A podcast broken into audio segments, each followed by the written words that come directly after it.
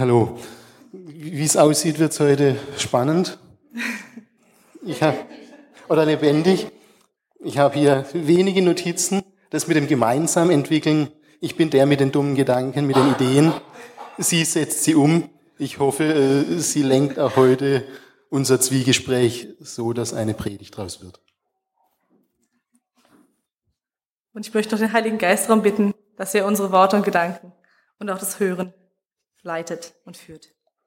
Amen. Ja, so war es eigentlich. Wir wollten hier eine Heimat finden und ein bisschen Familienanschluss. Auch wenn wir zwischenzeitlich gemerkt haben, Familie kann auch anstrengend sein. Wir waren gestern wieder auf einem Familienfest. Und ja, ich sehe das Lächeln, Familienfeste können anstrengend sein. und es ist auch immer die Frage, wer gehört denn jetzt zur Familie? Gibt es Familie zweiter Klasse? Wo, wo sitzt wer? Wer darf auf keinen Fall neben Onkel, Onkel äh, so und so sitzen? Also Sachen gibt's ja immer. Also sowas jetzt gestern nicht so schlimm, aber also was gibt's ja in Familien. Oder wer redet nicht mit wem? Meine Schwester hat teilweise ein Jahr lang nicht mit mir geredet, weil es, aus welchem Grund auch immer, aber so Sachen gibt es einfach. Ähm, ja, aber eigentlich soll Familie anders sein, oder? Hm. Ich habe Familie schon in vielen äh, Seiten kennengelernt, aber ich denke auch, Familie sollte doch die Gemeinschaft sein. Wie sie hier zum Beispiel kennengelernt haben, an dem, wann war's? Das Zwei Monaten? Vor, was? Das Essen vor zwei Monaten? Nee, nee, wo wir unverhofft kamen, wir wussten gar nichts und wurden ganz liebenswert eingeladen. Das war vor zwei Wochen, glaube ich. Letzte oder vorletzte Woche. Genau. Ja, das mag ich, schätze ich auch ganz besonders hier in der Gemeinde, dass es einfach so einen Zusammenhalt gibt und so, so eine Geborgenheit. Man kommt rein und ist willkommen. So, mein kleiner Sohn haut jetzt ab. Aber da wir es schon von Familie haben, ähm, würde ich, ähm, und wir hier sowieso schon zu viert sind, würde ich gerne ganz kurz unsere beiden Mädels noch hochbitten, die vielleicht auch sowas sagen wollen zu, äh, zum Thema Familie. Weil Familie funktioniert einfach nur mit den anderen. Genauso wie Gemeinde nur mit den anderen funktioniert.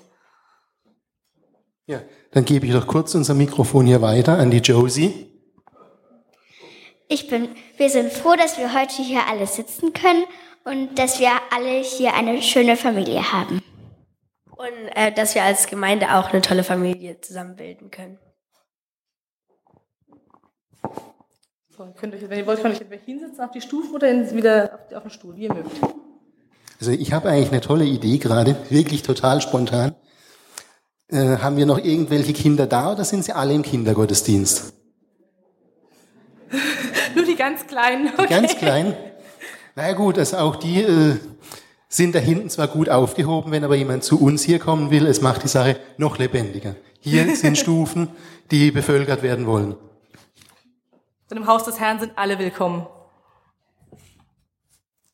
Ja, die Bibel ist ja auch voller Familiengeschichten. Gell? Das fängt ja an bei Abraham, der läuft dann los und horcht auf Gott und baut seine Familie so zusammen mit seiner Frau und seiner Magd und wie, wie sie alle heißen. Und diese ganzen Familiengeschichten sind ziemlich verwickelt, wenn ich das richtig in Erinnerung habe in der Bibel. Ja, und es gibt, glaube ich, sogar Patchwork-Familien. Oh ja. Die heißen zwar nicht so, aber äh, Mose wurde er nicht auch von irgendjemandem großgezogen, der gar nicht seine Eltern war? Ja, ja, natürlich. Vom Pharao und seiner Tochter des Pharao wurde der großgezogen.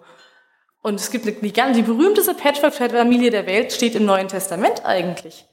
Da kommt nämlich, also die Geschichte ist ja bekannt, ne? da kommt die Jungfrau, ist verlobt, da kommt plötzlich der Heilige Geist zu ihr und zack, ist sie schwanger.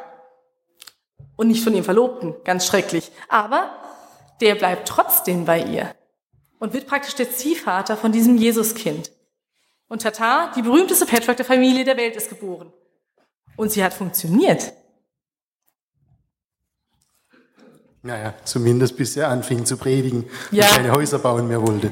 Ja, das war ein bisschen schwierig. Da gibt's ja die Geschichte, wo Jesus steht und predigt und äh, seine Jünger sind alle um ihn, seine Fans und seine Anhänger und sagen, ja, und wir möchten noch eine Geschichte hören. Und ja, dann kommt äh, seine Mutter und seine Brüder und sagen, du, wir würden gerne mit dir reden. So, was sagt Jesus? Hm, nee, du, heute, ich habe keine Zeit. Schlecht, ne?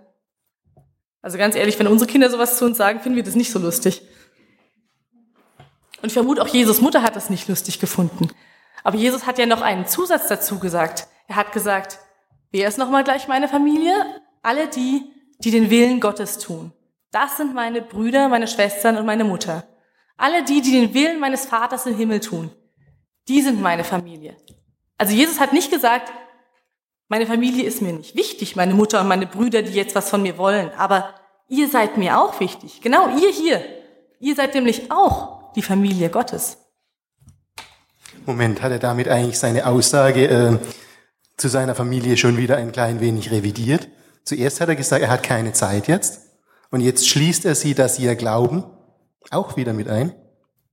Ja, das würde ich schon so sehen. Es wäre ja schlimm, wenn er sie ausschließen würde. Also ich finde, aus Familie jemanden auszuschließen, ist das Gemeinste, was man machen kann. Also ist doch ähm, die Familie Gottes was ganz Kleines, hier, wie wir sind, und was ganz Großes, ihr im Publikum und die Welt da draußen. Ja, wobei das Schöne ist ja, das ist ja nicht das Publikum, das ist ja die Gemeinde, das ist ja, das sind Brüder und Schwestern, das, das sind im Prinzip wie wir oder wie unsere Kinder. Die gehören zusammen. Das ist nicht diese, das, sonst wäre es ja wieder draußen. Und das, obwohl wir auch, wie in Jesus Geschichte, eine Patchwork-Familie sind. Genau. Und auch die Urgemeinde, die war ja auch eigentlich eine Patchwork-Familie. Da gab es die Reichen, da gab es die Armen. Und die hatten schon so ihre Querelen und ihre Unstimmigkeiten, weil die Reichen wollten ja auch nicht immer ab, äh, abgeben von dem, was sie hatten. Aber das Ziel war trotzdem, das hat Paulus immer wieder gepredigt, haltet zusammen. Ihr seid die Familie, die Gott euch gegeben hat. Die Familie hier, so wie wir hier sind, das ist unsere irdische Familie. Aber die Gemeinde, die Gemeinde Gottes, das ist die Familie, die uns trägt in Ewigkeit. Da geht's weiter. Hinterm Horizont geht's weiter. Und das ist es, auf was wir bauen können. Wir leben alle in der Nachfolge der Urgemeinde. Hm. Also, was ist denn dann Gemeinde wirklich? Ich habe mir die einzigen Notizen, die ich heute hier habe, so ein bisschen dazu Gedanken gemacht. Für mich ist doch Gemeinde tätige, lebenspraktische Hilfe. Nächstenliebe, Vergebung, gemeinsamer Glaube und Gemeinschaft. Oder was meinst du, Daniela? Ja, auf jeden Fall.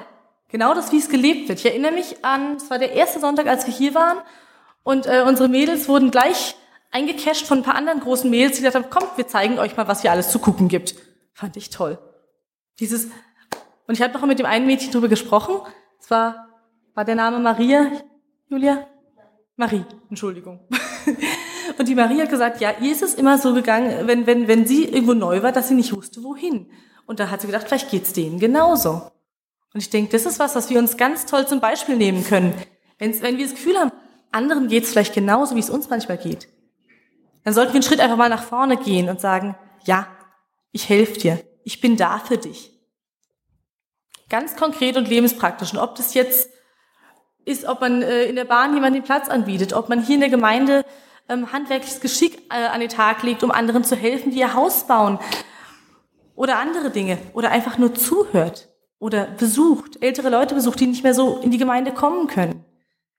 Jeder, der eine Gabe hat, kann die einbringen. Und es ist nicht wichtig, ob wir jetzt Kinder sind oder ältere Leute oder Jugendliche. Jeder hat seine Gabe. Auch wenn man sich manchmal nicht ganz dazugehörig fühlen kann in der Familie und nicht un unverstanden fühlt. Also das fängt in der Teenagerzeit ja gerne mal an, dass man nicht weiß, oh, was wollen die schon wieder von mir? Und bin ich denen überhaupt wichtig? Aber das ist in der Familie wie in der Gemeinde so. Ihr seid wichtig. Alle. Jeder Einzelne und jeder von euch hat eine Gabe, die Gott euch gegeben hat. Extra für diese Gemeinde, für diese Gemeinde, für die Familie auf Zeit und für diese Gemeinde in Ewigkeit. Und diese Gabe müsst ihr finden. Finden und sie einsetzen. Für Gott. Weil Gott euch in sein Reich führen will. Als seine Familie. Amen.